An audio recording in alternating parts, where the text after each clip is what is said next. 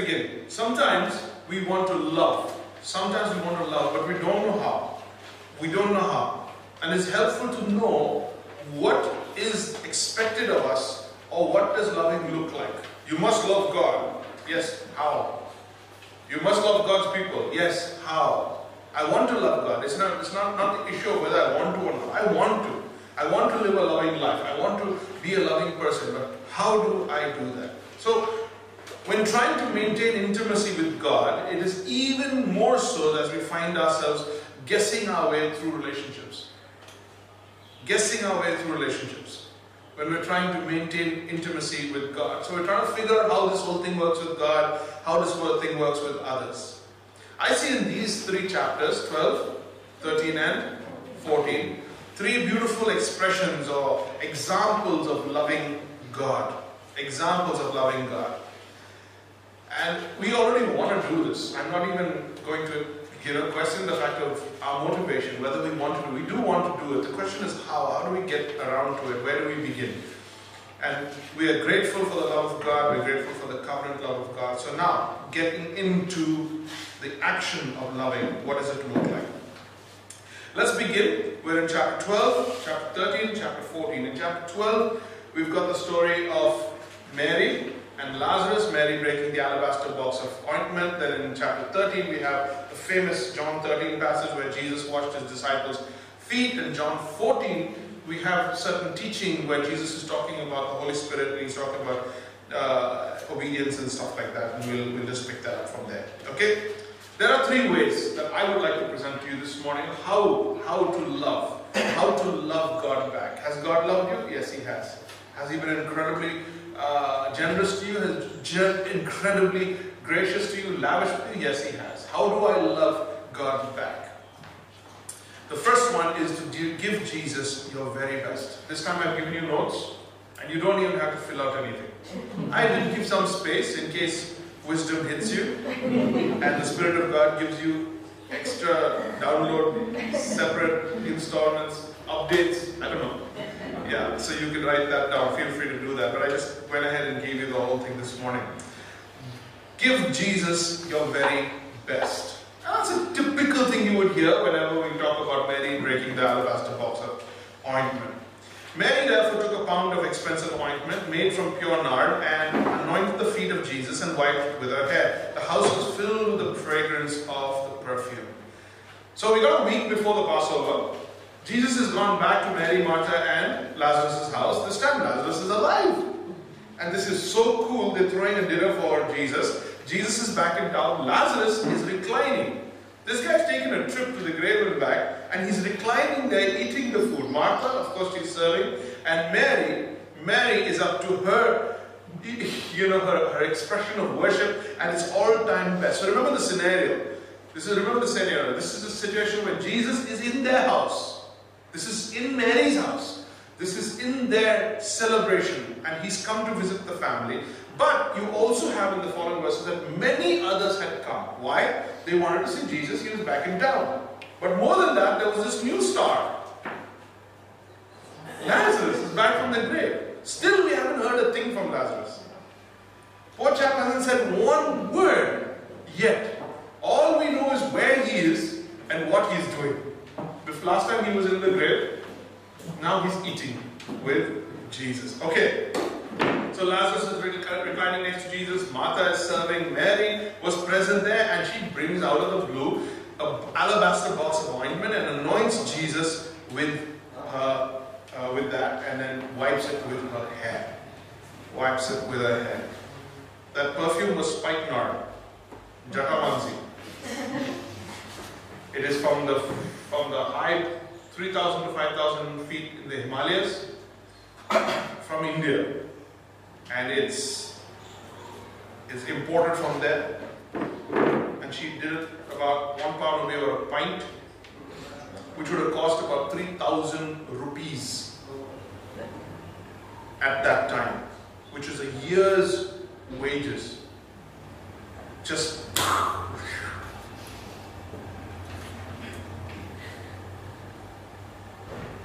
Jatamansi. Loving God back is pure gratitude. It's pure gratitude. The gratitude is proportionate to how much you believe God has done for you, how much you believe God has forgiven you, how much you believe God has restored you, how much you believe God has enriched you. When you're giving back to God, you're not calculating, you're not thinking, oh, you know, how much am I giving, counting this amount, counting that time. Count. You are giving in proportion as much as you can help to what He has given you. So your giving reflects your gratitude. Your giving reflects your gratitude. We give to God our very best we give to God what is most valuable. We give to God what is most precious, what is most beautiful. She brought out the most precious thing that she had, I would assume. She brought out what cost the earth for her at that time, broke it on Jesus' feet, and wiped it with her hair. When you do that, when you give God your very best, when you seem to waste your best on God and giving God back, people will mock you. People, not the world, not the politicians, people in the church, they will mock you. Because there's always someone smarter in the house, in the church, at the dinner, who thinks they know a better way that you could have spent your talent, that you could have spent your money, that you could have spent your resources. They will say it's a waste. They will suggest what they think is a better use of your affluence and your influence. Verse 4 But, but, Judas Iscariot. Do you know this guy? Yeah. He was the accountant. Matthew was the one with the qualifications. This one was the one with the bag. You know the money bag? Judas Iscariot, one of his disciples, who was about to betray him, in brackets, just throw that in. Why was this ointment not sold for 300 denarii and given to the poor. Wow. What a thought. What a thought. So you want them not to give it to Jesus directly. You want to put it into the bank account. You want to put it into the money bag so that you will then have control over the process of where that goes. And of course, once that alabaster box of ointment is sold, you will get 300 denarii according to our man's estimation. And once 300 comes in, only the Lord knows how much is actually going to go to the poor. But somebody gets to influence that process. And according to him, that is a better way to do it. That's a better way. How do we know this? Because in the latter verses it says, it says, For he used to handle the money and he was a thief and he used to take money out of the money bag. In that passage. So he had a plan. He had a plan. I'm not making parallels to church. I'm not making parallels to Christian organizations. I am making a parallel to the, the, the natural instinct of people towards your gift and offering to God. That's what I'm doing. Don't forget about Mary, not, don't just think about Mary, think also uh, think about Lazarus. Don't forget about Lazarus. Lazarus himself was an incredible gift. His, his, his life was an incredible gift. Many Jews were now visiting, not only because of Jesus, but because Lazarus was there. He had come, he's the man who came back from the grave. So the chief priests made plans to kill Lazarus too. T-double-O. Why? Jesus was enough trouble. Now we got another guy coming back from the grave who's also trouble. And what's the problem with him? He hasn't said a word. Eh? What's the problem with him? Because on account of him, the Bible says, many of the Jews were believing in Jesus. Now I just stopped there and I stared at that verse. I said, Lord, what did Lazarus say? Did he preach? No. Did he start the Lazarus International Ministries? No. Did he go about doing concerts? No. Did he give lots of money to the poor? Did he uh, start up uh, social action and mercy ministries? No. Are all these things wrong? No. But as I stared at Lazarus just reclining at Jesus' feet and talking to Jesus, the man has done nothing. And many Jews were coming to Jesus. And that spoke to me saying, without a single word, his testimony was impacting. Without doing a thing, his life was a witness. So life begins at birth. Life begins at birth, but the resurrected life begins after death. The resurrected life begins after death. And your witness, my witness, is the resurrected life. My witness is not the gospel. The gospel is God's message to what will change people's lives. Are you getting the difference what I'm trying to make here? Okay? What I'm saying is we think that the gospel, the, the output of our life is that message. That we are the messenger and that is the message. We are the message. We are the prototype. We are the example. We are the, the demonstration of resurrected life. All Lazarus had to do was stay alive. The very fact that he was now alive back from the grave, his resurrected life was the witness. So, Lord, what you're actually saying is the powerful witness to many who are now believing in Jesus through Lazarus was actually done by you, not by Lazarus. Did you get the point? Did you get the point? God is the one who makes your life impacting, and it is always, always post death. It's post death. It is the resurrected life of Christ. Everybody wants to get to heaven. I used to sing this song when I was in the band. Everyone wants to get to heaven, but nobody wants to die. Everybody wants to have the resurrected life and live out the resurrected life, but nobody wants to die. The resurrected life, the greatest witness of all, is post death. Post death. When Jeremy Dawson falls to the ground and dies, and it's the end of his ego, it's the end of his, his ambitions, it's the end of his lusts and desires and wants, when he is truly, well and truly nailed in his coffin, and then only is there a potential for a resurrection. The resurrection is not a gradual process over 20 years. Lazarus went into the grave. Lazarus rose up from the grave. And that is God's work in our life. That's good news. That's good news. So you don't have to go and cook up a, a witness. You are the witness. And let the life of Christ flow through you. What does that look like? We'll talk about it later. The greatest thanks we can give to God is to be like Him. So if He has been lavish with us in His provision, we need to be lavish with Him in our worship. When we, how we worship and when we worship shows how much we think God has been lavish with us. When we give to those we love, when we give to those we love, our giving doesn't make sense. You know, when somebody falls in love, or when they are going shopping for a gift for somebody that they love, the giving doesn't make sense. It is not calculative. They're not thinking about either how much they've got, they have to buy. Whatever they have to buy it. There's no inhibition. You just pour out everything when it comes to somebody you love. When you want to, I was talking to Isaac the other day, and Isaac was asking me some good place to take uh, his wife for uh, for breakfast. And I said, you know, what's your budget? What's it? Oh, no cost is too much. It's not, not anything. I'm ready, anything. Said to myself, oof, ye Mohabbat.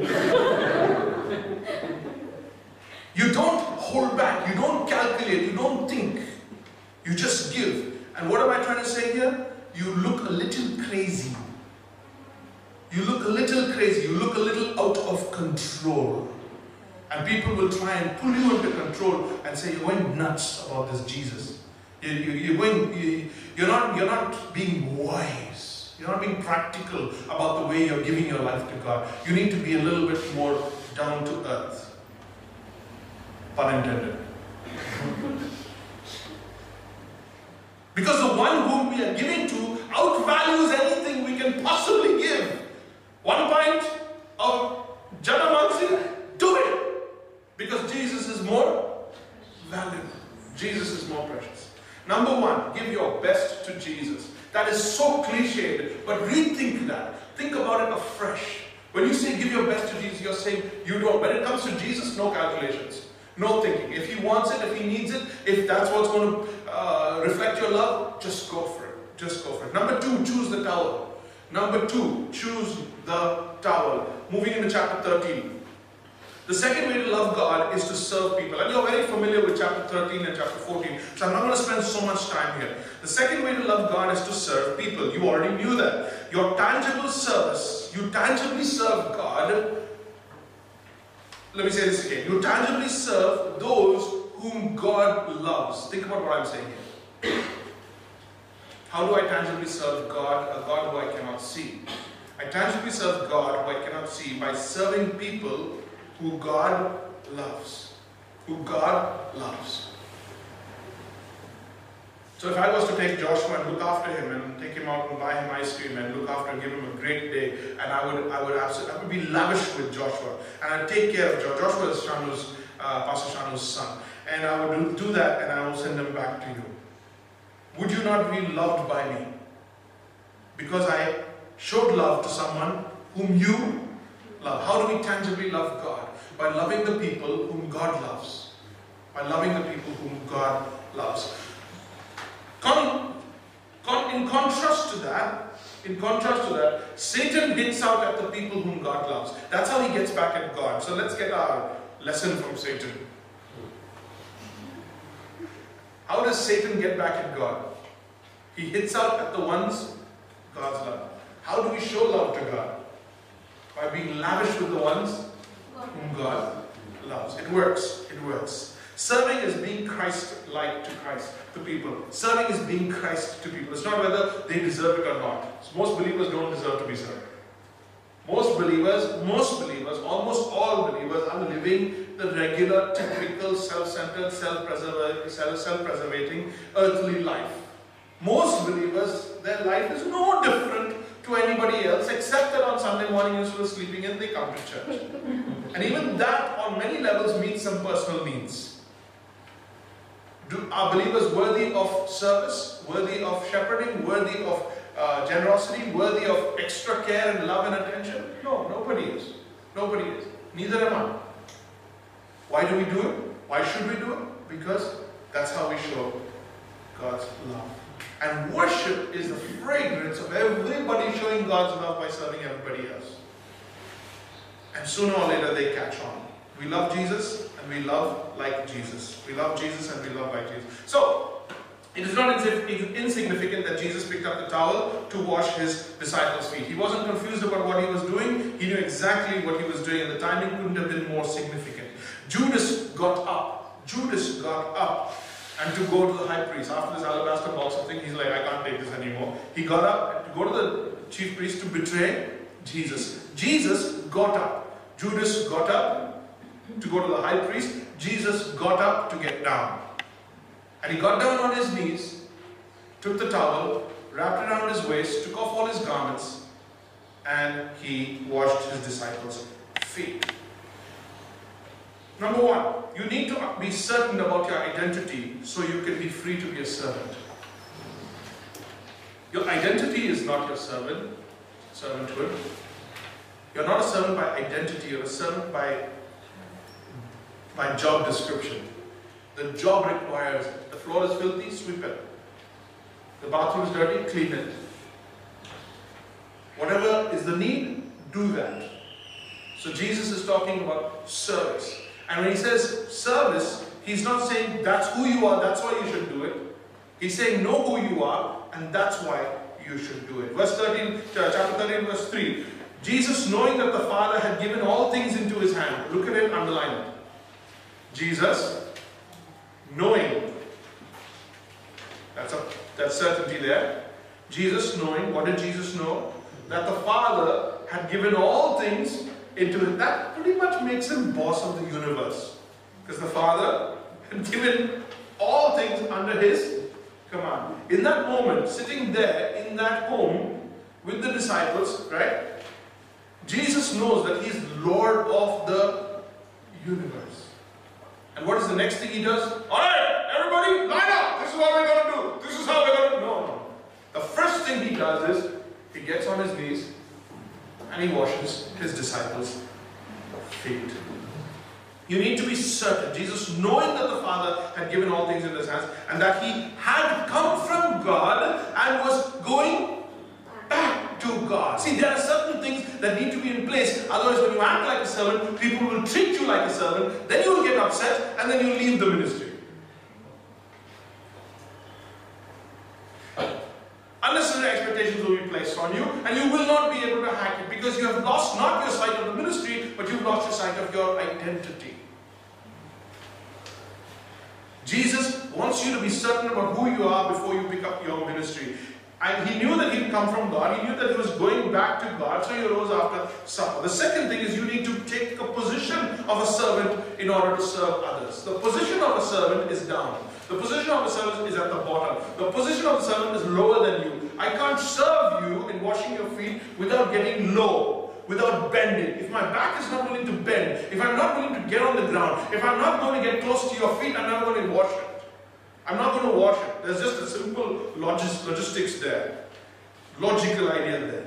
So he laid aside his garments, took taking a towel, tied it around his waist, then he poured the water. This is a long process here. He poured the water into a basin and began to wash the disciples. These guys were freaking out. They were absolutely freaking out. The Lord of the universe, the one whom they have come to believe as the Savior of the world, the one who sent from God, the Messiah, is on his knees washing my feet. Oh! Of course, Peter has to make a scene. So Peter did his thing. He's like, no, no, you will not wash my feet.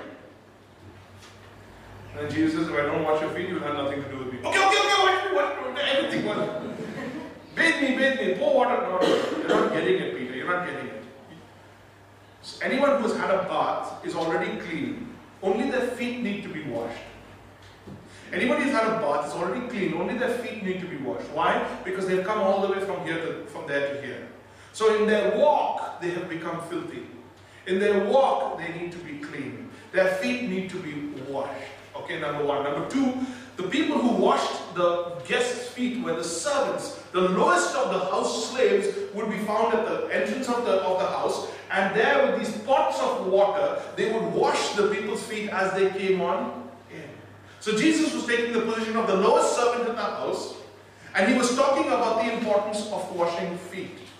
And he's saying, if you're not going to be a partner with me in washing people's feet, there is nothing else that you can do with me. I'm not going to do anything else. I'm not going to rule the world. I'm not going to take over any nations. I'm not going to create a new universe. I'm not going to be a hero. I'm not going to star, do a, be a star. I'm going to wash people's feet. If you want to be with me in the ministry, you've got to get on your knees and wash people's feet. There is no other role. There is no supervision role. There is no advisory role. There is no lordship role. There is only washing people's feet. Are you getting it? Are you getting it? Everybody, and he tells this to Peter. He tells it to Peter, Peter, you don't want me to wash your feet? You're not going to wash anybody's feet either. If you don't let me serve you, you're not going to have a ministry. And if you don't get down and wash it with me, you don't have any partnership with me. So the partnership with Jesus in ministry is a serving partnership. It is a servant role. Jesus is going to get on his knees. Look, think, think with me. Jesus is going to get on his knees. He's going to get down and he's going to look like a servant. How can you and I think look anywhere any different?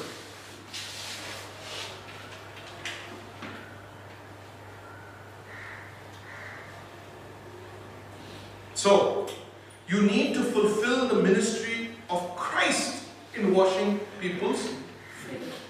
You can't have your own ministry, can't, can't concoct your own idea of how you want to serve God. There is only one service, and that service is to wash people's feet. Now, what does it mean to wash people's feet? What does it mean to wash people's feet? There has to be meaning to it. There are some churches in the US, some churches in all, around the world that are, are, are, practicing this, and they, they call it foot washing, and, and it's, it's very cute. It's cute. And it's very, it, it, it, there's a great sense of humility, and you know, we have done it in N camp. We have also done it. My uh, my wife and I, we have washed the whole all the campus feet. We've done it. But I don't think there's any point to it. I don't think there is any meaning to it. Verse 8, Jesus answered, If I do not wash your feet, you have no share with me. Verse 10, the one who has bathed does not need to be washed. The one who's wearing shoes doesn't need to wash his feet. Except for his feet, but is completely clean. You are clean, but not every one of you. He's talking about Jews. The washing of feet, your ministry has to be meaningful, not just menial. Servanthood just doesn't mean doing menial things. Let me be a servant. Let me let me put out the chairs because that's what servants do. Let me do this. No, no, no. It's not just doing menial things. Servanthood is serving a cause, serving a purpose. And if the feet are dirty, then what is the purpose? wash the feet. But today we are wearing shoes. So you don't need to wash feet. It is not the, what is the need today and what is the parallel, what is the picture? You are already bathed. You are clean, he says to Peter.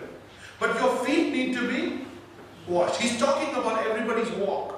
That we serve one another by keeping each other's feet clean, by keeping each other's walk clean, by serving one another so that we stay accountable and maintain our walk with God. Our service needs to be meaningful, not just menial. Menial. D. You need to set an example and teach others to serve too. Many believers and pastors, they believe that they have been called into ministry and everybody else is the recipient of their ministry. But they don't teach others to serve. So 40 years later, the same pastor, the same leaders are doing the same thing and everybody else is just sitting there with one leg on top of another, hands folded, everyone just receiving the ministry, receiving the ministry. You ask them what happened, well, oh, what else are we paying them for? That's what we're paying them for. You need to set an example and teach others how to serve too. Verse 12. Do you understand what I have done for you? Peter, uh, John, Jesus says to Peter and to the disciples. Do you understand what I have done for you? So after doing this, he got up, he sat down. It says he resumed his place. He got up, he sat down, and he began to teach. You do ministry and then you teach how to do ministry. You do ministry and then you teach how to do ministry. You do ministry and then you teach how to do ministry. What ministry will you teach? What ministry will you teach? The ministry that you have just done. If you're not teaching any ministry, it's because you haven't done anything. What do you teach? Do you understand what I have done for you? You call me teacher and Lord, and you are right for, for so I am. If I then, being your Lord and teacher, wash your feet, you also ought to wash one another's feet. It's not humility to think only you have been called to ministry. We must disciple people into a life of service. From the day they walk in that door, we will teach them how to minister. What ministry will you teach? The ministry that you have been doing. The ministry that you have been doing. Number three, nothing spells love for God better than good old fashioned obedience. Nothing spells love for God better than good old fashioned obedience. Run through these three verses with me. John chapter 14, verse 15. If you love me, you will do what? Keep my commandments. Let's do it again. If you love me, John chapter 14, verse 21. Whoever has my commandments and keeps them, he it is who loves me. Okay, and he who loves me will be loved by my Father, and I will love him and will manifest myself to him. You want a close walk with God? You have to obey. You have to obey. John chapter 14, verse 23. Jesus answered him, If anyone loves me, he will do what? Keep my word. And my Father will love him, and we will come to him and make our home with him. So the God the Father, God the Son will have a personal investment in your life.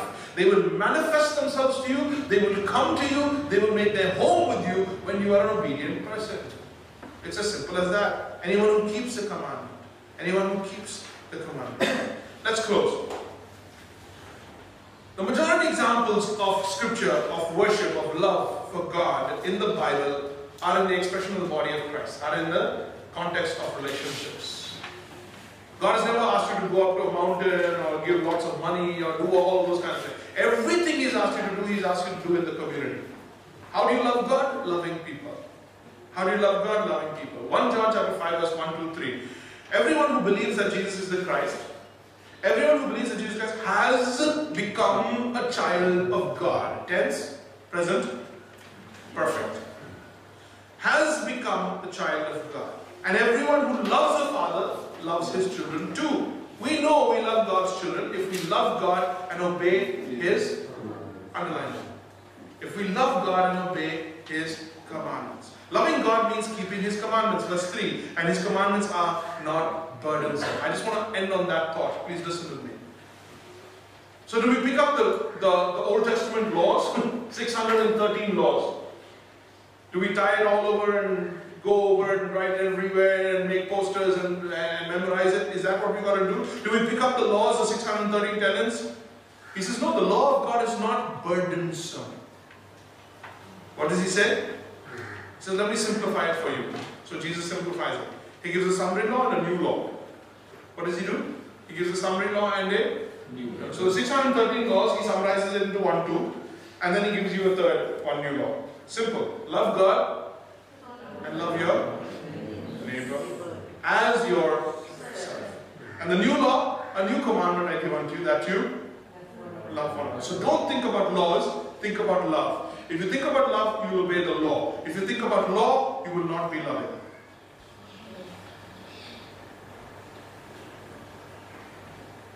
Give Jesus our best. Love Jesus, love like Jesus. Give Jesus our best. That means that position that he has, that value, that love position that he has in our life, nobody else can take that. And when it comes to him, nothing is too much to give. Number two, give up your pride. Give up your pride, your position, your place. Give it up for people, for purposes, and for peace. And number three, chapter 14, to serve God, you need a position. To serve God, you need a position. Jesus says the position is at the bottom. You start at the bottom. So you want to do a ministry? Just find the simplest thing to do and get involved. Father God, thank you so much for what you've taught us. Thank you, Lord God, that you have set for us an example that we should follow in your steps. This morning I pray that you give us a heart to serve and a shape to serve. Give us a heart to serve and a shape to serve. Father, we all want to serve you because we love you. And there's a part of us that wishes we had an alabaster box of ointment that we just crash and anoint your feet with oil. But you have called us to a much greater thing. You've called us to wash the disciples' feet, to serve believers in following Christ and keeping a clean walk with Him. You've called us to serve alongside you. So we thank you, Lord God. We thank you. We thank you that it is the resurrected life that is our witness.